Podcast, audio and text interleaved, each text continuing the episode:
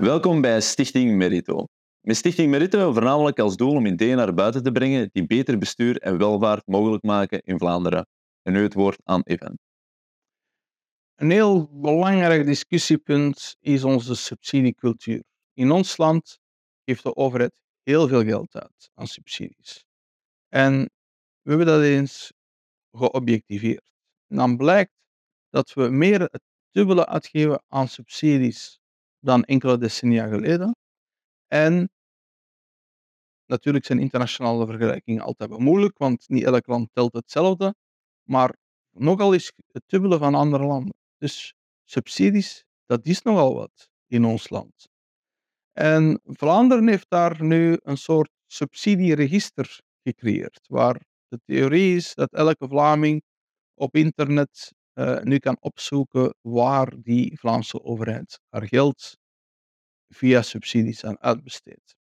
Maar alleen al het totale plaatje loopt op tot een derde van het Vlaamse budget. Dus een derde van ons Vlaams belastingsgeld gaat naar subsidies.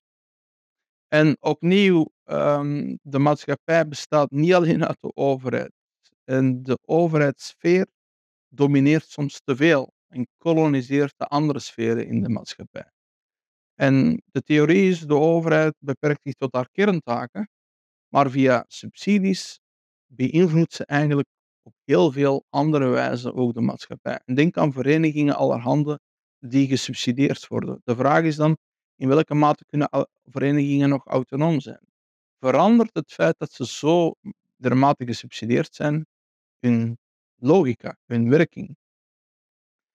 Um, en voor beter bestuur denk ik dat er een aantal principes voorop gezet kunnen worden. Eén, als we vaststellen dat subsidies zo omvangrijk zijn in ons land, moeten we ze ook ernstig durven evalueren.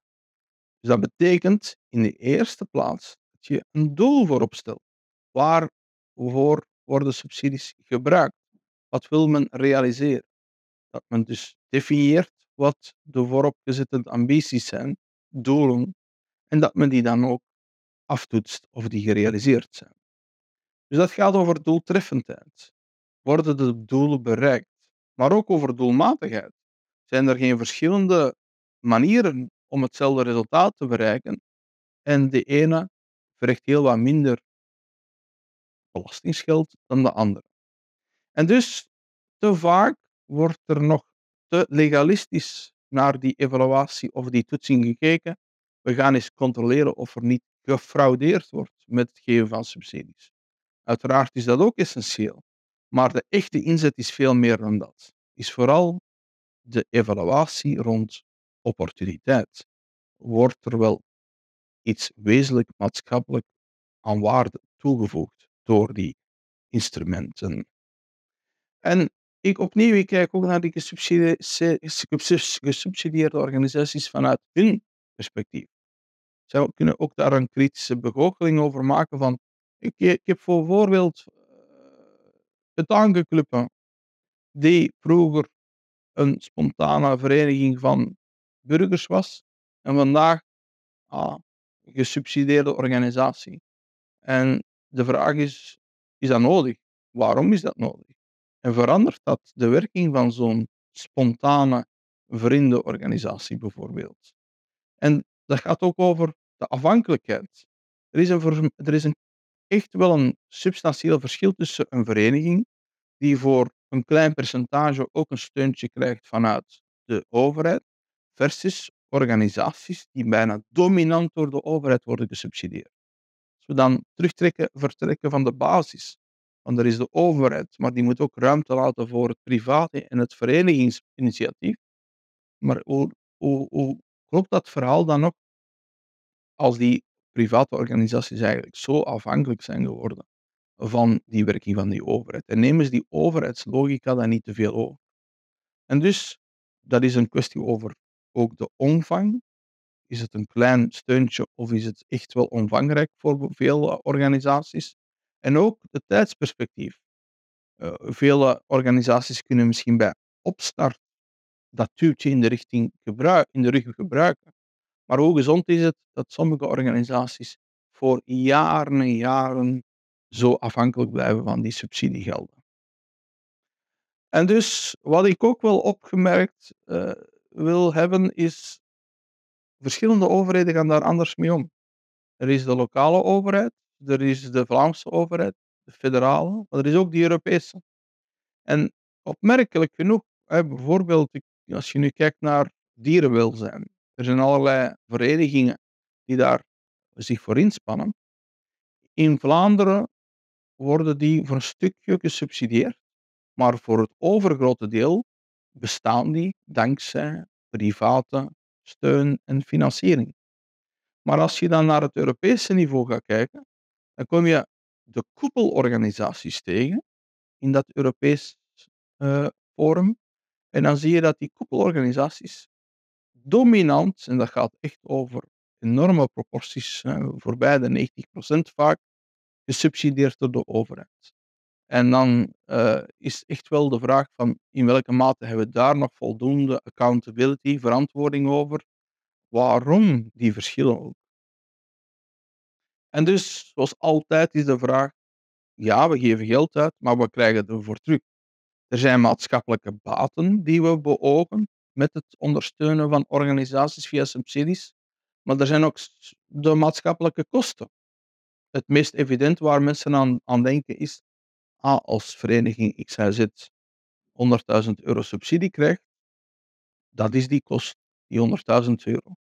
Maar dat is niet de enige kost voor de maatschappij heel de overheid moet, als je kijkt naar de Vlaamse overheid, als zij voor een derde van haar werking bestaat uit het verlenen van subsidies, die subsidiestromen ook controleren. Die controlekost is ook een maatschappelijke kost. Wat je ook als uh, burger moet beseffen is, eigenlijk is er een grote schaduwkost. Er is ook hoeveel energie en tijd en geld er gaat naar het proberen bekomen van subsidies. En dus denk aan al heel de adviesindustrie die er bestaat, enkel omwille van het adviseren van allerlei spelers voor het bekomen van uh, subsidies. Maatschappelijk gezien is dat een kost. En dus de maatschappelijke baten uh, die gerealiseerd worden bij het verlenen van subsidies moeten opwegen tegenover die maatschappelijke kosten. En ja, ons Vlaanderenland, als ik het zo even mag noemen, is ook enorm bezaaid met bedrijfssubsidies. Um, en opnieuw is daar ook de kritische vraag, maar zijn die eigenlijk wel nodig? En daar is zoiets als een soort deadweight loss, los noemen we dat. De vraag in welke mate dat er een complementariteit is of een additionaliteit zouden die activiteiten die dat bedrijf ontplooit, zonder die subsidie ook plaatsgevonden hebben? Wel, slechts 8% van de bedrijven zeggen dat ze de activiteiten zouden schrappen zonder de subsidie. Dus dat is er echt wel een groot effect dat, dat de subsidies eigenlijk niet altijd nodig zijn en eigenlijk soms verspilling uitmaken. En dan is er natuurlijk allerlei discussies die relevant zijn, die ook zijn plaats moeten krijgen. Dus dat zal, zal ik maar zeggen, in het parlement uh, is het even evident dat er hernieuwbare energie wordt gesubsidieerd, als dat er ook modebedrijven worden gesubsidieerd. Wat ook het geval is geweest, zowel overigens in Wallonië als in Vlaanderen. En wat doet een subsidie eigenlijk met de bedrijfswereld? Als een bepaald bedrijf wordt gesubsidieerd en het andere niet, leidt dat dan niet tot concurrentievervalsing? En worden ongezonde bedrijven zo te lang in stand gehouden? We spreken over bedrijven, zombiebedrijven, die eigenlijk geen echt voorbestaan hebben, maar, maar blijven bestaan, maar ook op die manier kapitaal en mensen vasthouden die eigenlijk zouden moeten doorstromen naar gezondere delen van de economie. Een heel belangrijk domein is onder onderzoek en ontwikkeling. En daar wordt natuurlijk ook enorm veel budget aan toegespitst. En daar moeten we dus ook durven kritisch voor zijn. Uh, we hebben veel geld dat naar subsidies gaat voor onderzoek en ontwikkeling. Maar we zijn niet altijd zo zeker dat dat ook zoveel resultaat oplevert. En we moeten gewoon, en we komen uit een lange periode dat de budgetten daarvoor altijd gestegen zijn. Dat was toen blijkbaar ook mogelijk. De vraag is of dat de komende jaren nog zo is. Maar ook de vraag van die processen moeten die eens bekeken worden op hun degelijkheid. Dus ik zou eigenlijk een betoog willen geven van we komen uit een periode van volumes. Aantal subsidies steeg altijd maar. Ik zou een pleidooi willen voeren om nu eens te kijken naar de kwaliteit. Ook voor ONO worden er altijd wel even goed resultaten gerealiseerd met die volumes. En een aantal voorzetten. Ik geef uh, het voorbeeld van Nederland bijvoorbeeld, waar onderzoek en ontwikkeling openbare aanbestedingen een clausule bevatten dat wanneer dat er organisaties, private organisaties, meedingen naast publieke organisaties, en ze zijn gelijkwaardig, dat de private eigenlijk voorrang moeten krijgen bij het binnenhalen van de contracten. Omdat je anders echt wel ook risico's krijgt van ons kind ons. Overheidsinstanties die altijd uh, de contracten binnenhalen. Er zijn een aantal uh, voorbeelden genoeg te geven in Vlaanderen waar dat echt wel een, een aandachtspunt is. Um, resultaten focus moet er meer zijn. En wat we ook kunnen leren uit andere landen is bijvoorbeeld het beoordelen van dat soort programma's. Ehm, in sommige landen gebeurt dat echt wel door internationale top-experten.